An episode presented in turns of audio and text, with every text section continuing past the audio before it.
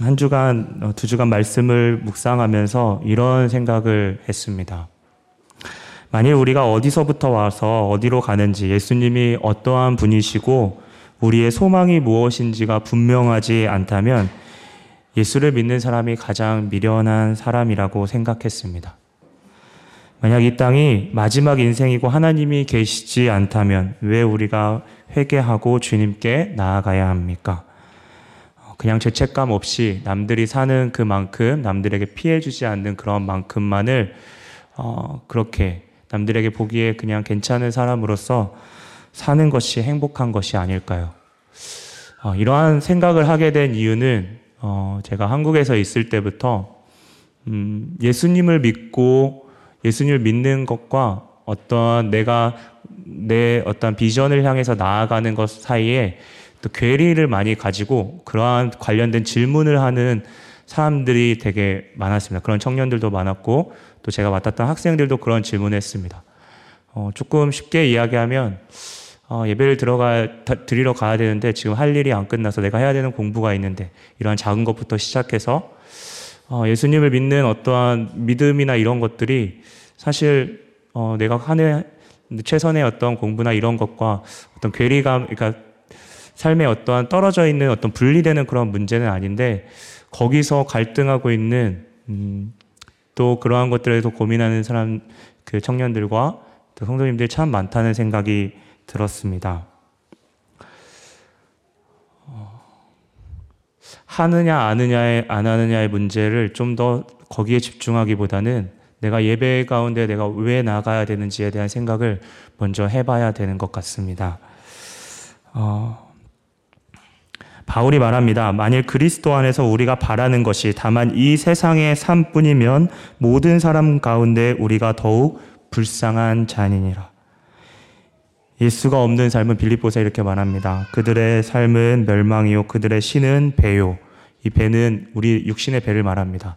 배, 육신의 그러한 욕심, 배요. 그 영광은 그들의 부끄러움에 있고 땅의 일을 생각하는지라. 그러나 우리는 하늘, 시민권은 하늘에 있는지라. 거기로부터 구원하는 자, 곧 주 예수 그리스도를 기다리노니. 우리의 인생은 어, 제가 서두에 질문 드렸지, 왜 예배를 드려야 되는지에 대한 그보다 더 근원적인 것들을 조금 생각해 본다면, 우리의 인생은 예수와 관계되어 있다는 그 사실을 우리가 생각해 봐야 합니다.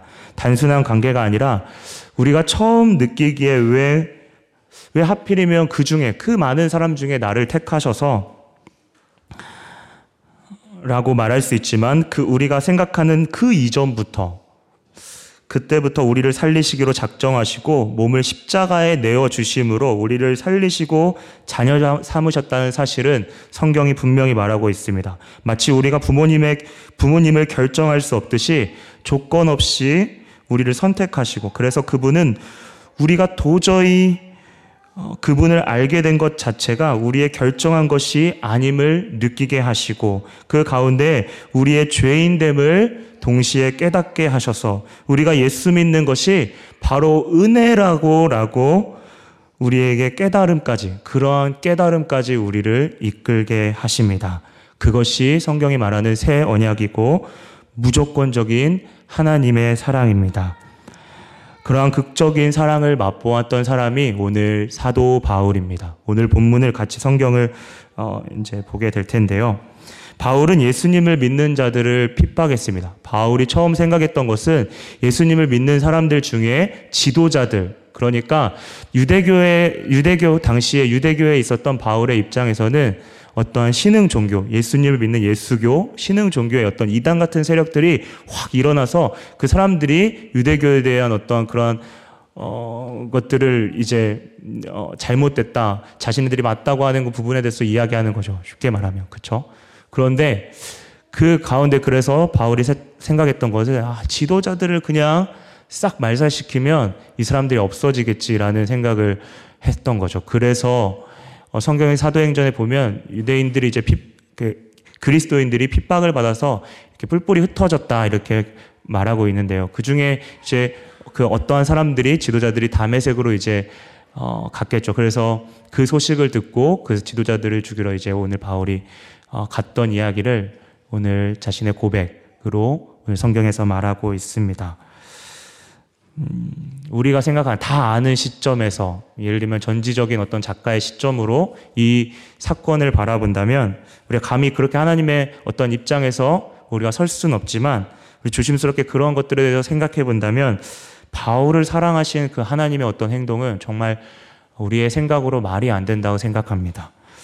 하나님의 방법이 어쩌면 가장 미련한 방법이라고도 보여집니다. 그런데 이러한 선택이 하나님께서 잠깐 깜빡 이렇게 하신 것이 아니라, 그렇게 잘못 선택하신 것이 아니라 하나님께서 오늘 바울을 선택하시기에 기뻐하셨다라고 말씀하고 계십니다. 그러한 말씀이 오늘 나와 있습니다. 그래서 하나님의 사랑은 우리가 감히 측량할 수 없고 우리의 생각으로 담을 수 없는 것이 바로 하나님의 생각과 하나님의 사랑임을 우리에게 고백하게 합니다. 오늘 말씀을 본문을 보게 되면 바울은 계속해서 내가 전한 복음이 십일 절부터 나오 보면 사람의 뜻으로 된 것이 아님을 주장하면서 자신이 어떠한 여정 가운데 살아가고 있음을 오늘 이야기하고 있습니다. 바울이 이렇게 반복적인 가운데 중심적으로 주장하는 부분이 오늘 성경에 보니까 바로 예수, 오직 예수 그리스도의 계시로 말미암아 내가 전한 것이다 라고 이야기합니다. 어, 그럴 수밖에 없는 게, 오늘 바울이 고백하는 걸 그 다음 절에 보게 되면 일 절에 유대교회에 있었을 때 지금 너희와 원수되어 하나님의 교회를 심히 박해하였다고 말합니다. 우리가 잘 알다시피 초대교회 일곱 집사님 중에 한 명이었던 그 스데반 집사님이 순교하는 그 가운데 사람들이 그 순교했던 그 스데반을 사, 사울 앞에 놓았다는 것은 사울이 그 부분에 있어서 주동하고 그러한 예수님을 믿는 사람을 박해했다는 것을 간접적으로 드러내고 있습니다. 그 이유 어, 어, 바울이 생각하기에 어, 그 예수 믿는 사람들이 이제는 끝날 것 같다라고 어, 생각했는데 그러한 사람들이 어, 더 많아지는 거죠. 그래서 바울이 생각하기에 마치 발, 바퀴벌레 같은 이런 그리스도인들을 박멸시켜야겠다라고 했던 그러한 바울의 모습이었습니다. 그러한 가장 원수인 바울을 오늘 말씀에 성부 하나님이 영원전에 어머니의 태로 바울이 태어날 것을 정하시고 그 은혜 가운데에서 바울을 부르셨다고 말씀하고 있습니다. 그 하나님이 그의 아들 예수 그리스도를 이방 민족들, 그러니까 이스라엘 백성들이 아닌 다른 이방 민족에게 전하기 위해서 바울을 선택하셨고 아들 예수님을 바울 속에 나타나시기를 오늘 기뻐하셨다라고 말씀하고 있습니다. 가장 선봉에 서서 예수님을 대적했던 이 바울을 하나님은 선택하시고 그 선택을, 하나님의 자신의 그 선택을 기뻐하셨다라고 말씀하십니다. 우리가 잘 아는 찬송가가 있습니다. 음, 하늘을 두루마리 삼고 바다를 먹물 삼아도 한없는 하나님의 사랑 다 기록할 수 없겠네. 그것이 바로 하나님의 사랑입니다. 우리가 서두에 하나님의 사랑에 대해서 어, 우리를 선택했던 것 자체가 돌이켜보면 정말 큰 하나님의 사랑. 우리는 우리의 믿음으로 시인해서 예수님을 고백하고, 그래서 내가 믿고 내가 하나님을 믿고 나아간 줄 알았는데 결국에 뒤를 돌아보니 나의 믿음, 또 나의 연약한 믿음, 그래도 그 믿음까지도 어, 붙잡아 주시고 또 주님 안에 계속 주님 품 안에 이 자리에 나와서 주님 예배하시는 그 이 모든, 지금까지 나를 이끌어 주신 이 자체가 바로 하나님의 은혜이고 하나님의 계획 안에 있었다는 사실입니다. 계속 본문을 보게 되면 바울이 회심하고 그 다음에 있는 혈육과 의논하지 않았다고 말하고 있습니다. 예수님이 받은 계시 그대로 움직이는 것이죠. 그리고 나보다 먼저 된 사도를 만나려고 예루살렘으로 가지 않고 아라비아로 갔다가 다메섹으로 갔다고 이야기합니다. 사실 오늘 이러한 어떠한 뭐 알리바이처럼 어, 이런 것들, 자신의 어떤 여정을 굳이 이야기하지 않아도 되는데 이런 것들을 쭉 설명하면서, 그것도 좀 자세하게 설명했던 어떤 바울의 모습은 내가 너희에게 나아가는 이 자체가 사람의 말로 나아가는 것이 아니라 오직 예수님이 나에게 보여주신 그대로를 말하고 있음을 계속 변호하고 있습니다. 바울은 이후에 삼 년 만에 게바를 방문하고 예루살렘에 올라가 십오 일을 머무는 동안 주의 형제 외에 다른 형제를 보지 않았다고 이야기합니다. 사도행전을 참고하면 다른 제자들은 아직 이 바울을 만나기를 두려워해서 피했음을 우리가 생각하게 됩니다. 그런데 여기서 십오 일을 이들과 머물렀던 모습에 있어서 바울이 자신이 전하는 이 진리가 새로운 진리가 아니라 이미 예수님의 제자들이 하고 있는 똑같은 생각, 똑같은 스피릿을 너희와 너희에게 내가 전하는 것이다 라는 것을 역설적으로 알려줍니다. 다시 말하면 나는 따로 너희에게 너희와 다른 바른 분파가 아니라 유대인 그 베드로와 또 예루살렘에 있는 그러한 어, 세우신 주의 교회와 다른 생각, 나는 나 혼자 예수님의 분파로 만들었으니까 마치 뭐 어떤 경을 받아가지고 뭐 정말 내가 하나님으로부터 해서 진리와 다른 성경과 다른 어떤 다른 것들을 얘기하는 것이 아니라 제자들이 말하는 그 복음, 같은 복음을 나도 이야기하고 있다라는 것에 대해서 어, 이야기하고 있습니다. 그리스도 안에 우리가 하나이기에 어, 그들과 함께했던 바울의 모습을 십오 일간이라는 짧은, 짧은 시간을 통해 보여주고 있습니다. 다만 십오 일을 머물렀기 때문에 타도들로부터 무언가를 처음부터 뭔가 사사받았거나 그들에게 배우기에는 사실 너무나도 짧은 시간이었습니다. 바울의 이러한 변호는 오직 예수 그리스도의 계시를 더욱더 강조하면서 그 계시가 제자들과 같은 진리임을 이야기하고 있는 부분이고, 이에 대해 하나님 앞에 내가 거짓말하는 것이 아니다 라고 사도로서 강하게 단호하게 이야기하는 모습을 볼 수 있습니다. 그러한 행동을 들었던 그리스도 안에 있었던 유대 교회들이 비록 얼굴은 알지 못하지만 예수님을 박해했던 그 바울이 그 믿음, 여기서는 이제 복음이라고 해석해도 어, 괜찮을 것 같은데요. 이 믿음, 정확히 말하면 예수가 하나님의 아들임을 전파, 사도행전에 보게 되면 예수가 하나님의 아들임을 전파하는 것에 대해서 듣고 그것에 대해서 하나님께 영광을 돌렸다고 이야기합니다. 예수가 하나님의 아들이라는 사실은 무엇을 의미하나요? 예수님이 십자가에 못 박혔다는 것을 당시에 유대교들은 신명기의 말씀을 비추어서 저주받은 자가 십자가에 못 박히는 거다라고 생각해서 저 이단 같은 예수가 하나님의 말씀을 전하는 것 같더니 결국 자기가 신이라고 말하고 십자가에 달려서 죽었다라고 하는 유대 모세의 율법에 따라서 저주받은 사람이라고 생각했던 이 바울이 예수는 하나님의 아들이라고 하는 고백은 예수는 바로 하나님과 같은 동등된 하나님이시고, 그리고 그 죄악과 그 저주는 사실 우리가 짊어져야 되는 것, 그 진노는 우리가 영원히 담당해야 됐다는 것을 예수님께서 해결해 주셨다는 것을 압축적으로 이야기하고 있습니다. 바울은 부활을 고백했기 때문에 이러한 예수가 하나님의 아들임을 고백할 수 있었습니다.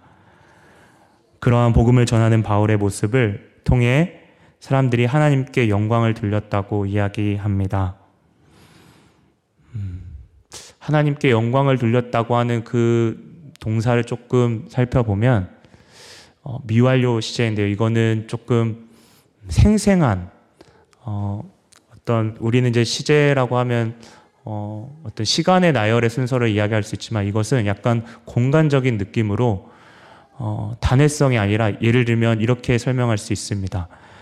사람들이 바울의 모습을 계속 생생하게 보면서 이야기하면서 바울이 바울의 모습의 그 모습을 보면서 살아계신 하나님을 생생하게 바울의 이야기를 서로 대화할 때마다 그 살아계신 하나님을 느꼈다는 사실입니다. 오늘 어떻게 보면 너무 장황하고 자세하게 설명했기 때문에 굳이 여기서 우리의 시선이 머물 필요가 있나라는 생각을 저도 하게 되었습니다. 이 뒤에 이 장, 삼 장에 보게 되면 바울의 어떠한 정말 진짜 하고 싶은 이야기가 나오거든요. 그래서 어쩌면 오늘 바울이 이렇게 사도권을 변호하는 내용이 사실 이런, 이런 곳에 내가 굳이 시선을 이렇게 머물러야 되나라는 생각을 사실 처음에 준비하면서 얼마나 중요할까라는 생각을 하게 되었는데요. 이 말씀을 묵상하고 계속 이 말씀을 묵상하는 그 가운데에서 이 본문의 흐름을 계속 계속 생각하다 보면 바울이 얼마나 조심스럽게 또한 자칫 내가 말 한마디 잘못하면 또 나의 어떠한 행동 자체가 내가 변화하는 이 자체가 하나님의 어떠한 복음에 흐리게 하는 물타기가 될 수 있지 않을까라고 하는 그 자신의 어떠한 주장이 그 철저하게 나로부터 온 것이 아니라 오직 예수 그리스도로 말미암았다라고 이야기하는 그 계시의 그러한 어떠한 그 사실이 너무나도 그 진리가 그 중요했기 때문에 이렇게 어 정말 오늘 전에 그렇죠 십 절까지 했던 그 한 번에 넘어갔던 그 갈라디아 성도들을 아파하면서 어 그들의 정말 그 마음 애통하는 마음으로 정말 아비의 마음으로 그 바울이 이렇게 굳이 설명하지 않아도 되는 그것을 정말 장황하고 또 성도들이 갈라디아 성도들이 이해하기 쉽게 이야기하는 모습을 오늘 성경에서 우리는 볼 수가 있습니다. 점점 본문을 읽을수록 바울, 바울이 받았던 이 계시가 얼마나 정말 바울이 소중하게 여기고 정말 귀하게 여겼는지를 보게 됩니다. 바울은 자기 자신을 자랑할 수도 있었지만 결국 그는 예수 그리스도만을 자랑하였습니다. 어, 사도행전 보게 되면 목숨 걸고 십자가를 자랑했습니다. 우리 성경에 보게 되면 고린도전서에 나와 있는데 주 안에서 자랑하라. 네, 주 안에서 내가 축복받았다는 것을 자랑하라는 것이 아니라 그 원어의 뜻을 보면 주님만 자랑하라 라고 되어 있습니다. 우리 삶 가운데 예수 그리스도를 전하는 것 같지만 우리 자신을 자랑할 때가 우리가 있는 것 같습니다. 어, 십자가를 자랑하기에 그 정말 치열하게 또 고뇌하고 또 이 갈라디아 성도들에게 말했던 어떤 바울의 모습은 자신이 뭔가 그 외로움 가운데서도 후, 훈련받는 그런 아라비아나 이런 가운데서 어떤 이런 사건이 뭔가 사람들이 보기에 이게 중요한가라고 이야기하지만 그러한 시간들과 또 그 제자들의 예루살렘 성도들을 만났던 그러한 모습들은 어쩌면 바울이 정말 그것이 그것을 위해서 그것을 꼭 이야기해야만 하는 그러한 상황 가운데 어, 역설적으로 예수 그리스도만이 나의 내가 자랑하고 예수 그리스도로 말미암아 내가 이 계시와 이 모든 것들을 너희에게 나누고 있다. 다른 어떠한 권위가 아니라 내가 들어서 좋은 말 들어서 내가 좀 이 말을 통해서 너희들에게 좀 뭔가 인기를 얻고 교회를 세우고 이러한 것이 아니라 정말 예수 그리스도를 전하는 이 가운데 복음이 복음이 내가 유일하게 너희에게 비추고 드러내야 될 유일한 것이다 라는 것을 오늘 이야기하고 있는 것입니다. 바울이 변호하면서 자칫 이런 생각도 했습니다. 비굴해지기까지 예수님의 계시를 받았다는 그 자랑을 하는 어떠한 그러한 모습에 있어서 음, 어, 저는 하나님께 이것을 통해서 사람들이 영광을 돌렸다라는 그 모습을 통해서 이것이 바로 우리가 말하고 있는 우리의 용어로 이야기하면 간증이 아닌가 생각되었습니다. 어, 찬송가 이러한 찬송가가 있죠. 예수로 나의 구주 삼고 성령과 피로써 거듭나니 이 세상에서 내 영혼이 하늘의 영광 보리로다. 예수를 나의 구주 삼은 것 그것을 통해서 내가 저는 이런 생각을 했습니다. 오늘 제가 이 말을 했는데요. 하면서 전도를 하고 싶어서 이야기를 이제, 이제 머리를 잘라주면서 이야기를 했습니다. 어, 이런 이야기를 했어요. 정말 어, 복음에 대해서 다른 사람이 아니면 저의 마음 가운데 그런 마음이 들었습니다. 지금 이야기하지 않으면 복음을 예수님에서 들어봤어요 하니까 복음에 대해서 교회에 나가봤어요. 어릴 때는 나가봤는데 잘, 지금은 안 나가요. 잘 그리고 복음에 대해서 잘 모릅니다. 근데 하나님 이런 마음을 주셨어요. 어, 지금 전하지 않으면 안 될 것 같다라는, 어, 나중에 누군가가 전할 수도 있지만 지금 내가 전하지 않으면, 그런 마음이 좀 마음 가운데 강하게 있었던 것 같습니다. 그러면서 더 생각이 확장돼서 생각했던 게, 오늘 서두에 제가 말했던, 질문 드렸던 예수님을 믿는다는 이 자체가 정말 쉬운 것 같지만 너무나도 쉬, 정말 하나님의 은혜가 아니면 안 되겠구나라는 생각이 더욱더 커져갔습니다. 이게 간증이죠. 이것이 나의 간증이요. 이것이 나의 찬송의 고백이죠.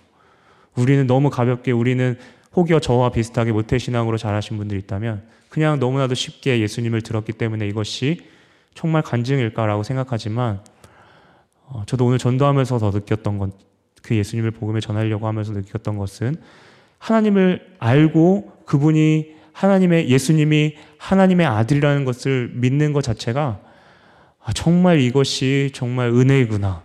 정말 이것이 그 어떠한 것보다, 그 어떠한 축복, 복보다 가장 큰 복이고 간증이라는 사실을 정말 마음 가운데 깨닫게 되었습니다.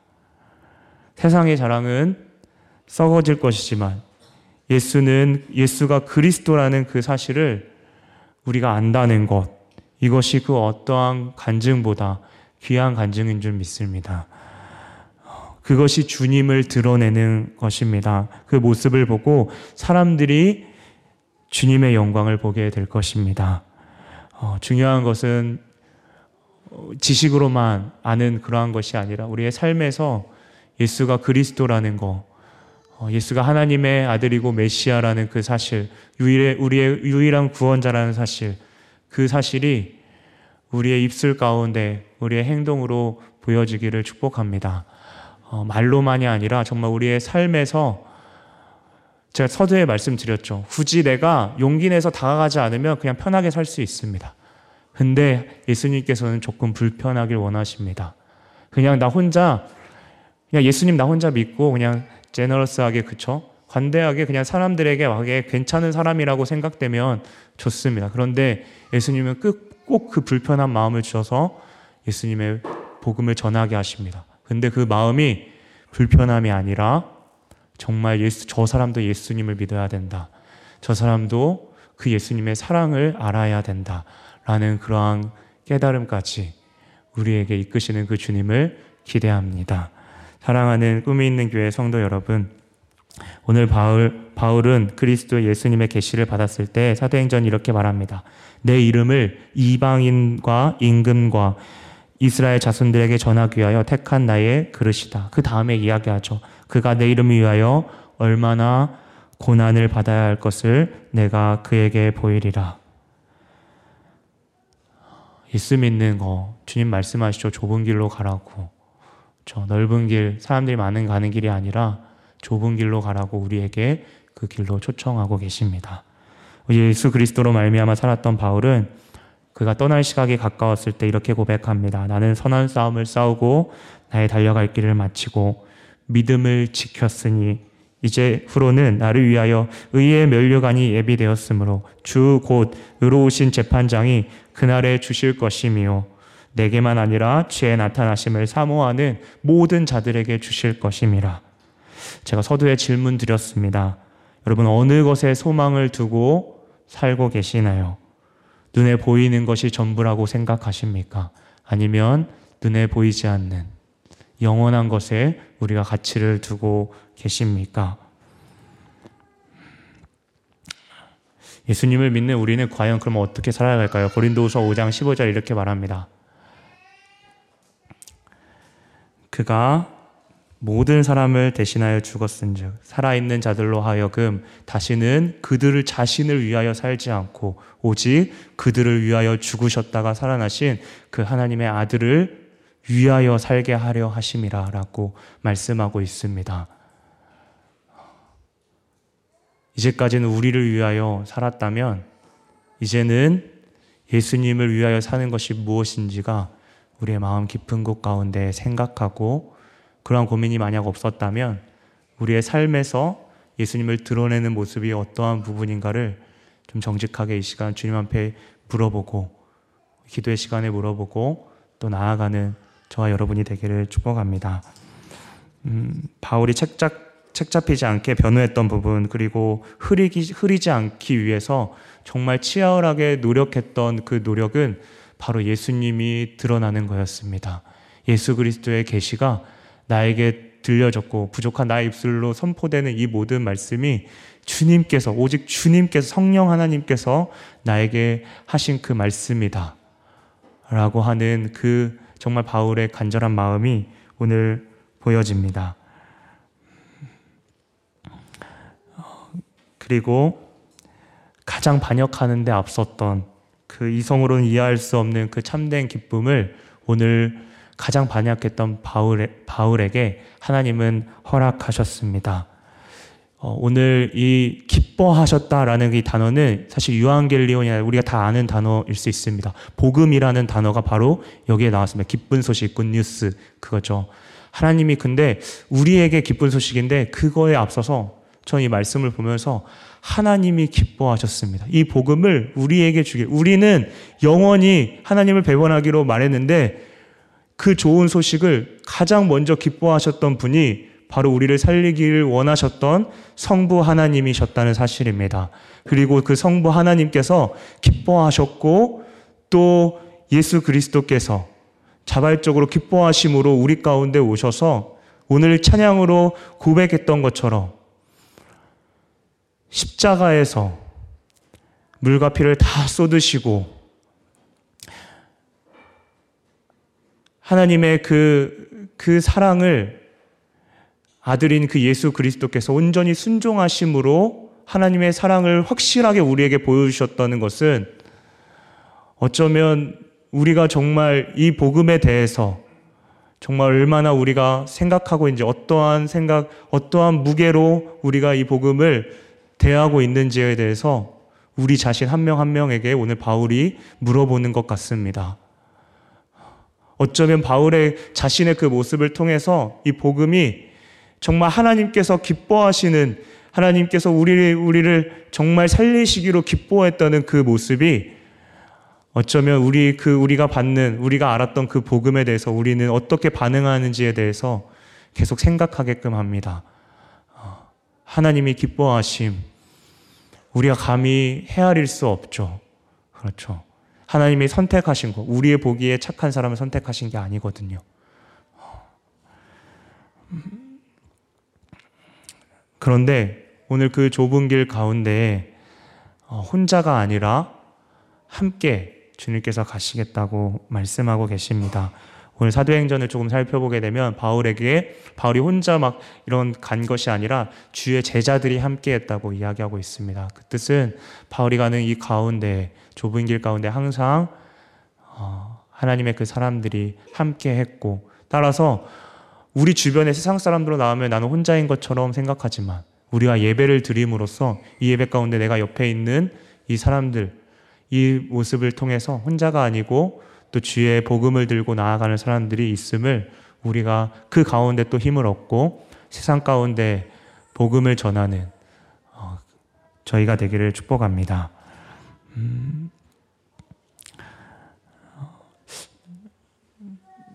네, 제가 이번 주에 찬송가를 되게 많이 들었는데요. 찬양 중에 어, 이 찬양 한번 좀 소개해주고 싶어서요. 어, 음, 되게 제목이 되게 어, 무게가 있다고 저는 처음엔 되게 가볍게 생각되는데, 뚜벅뚜벅이란 찬양입니다. 혹시 들어보신 분 계실 수도 있는데요. 거기 안에 가사에, 찬송가에 이 가사 구절이 있습니다. 세상 부귀 안일함과 모든 명예 버리고 험한 길을 가는 동안 나와 동행하소서. 우리의 고백이 되길 원합니다.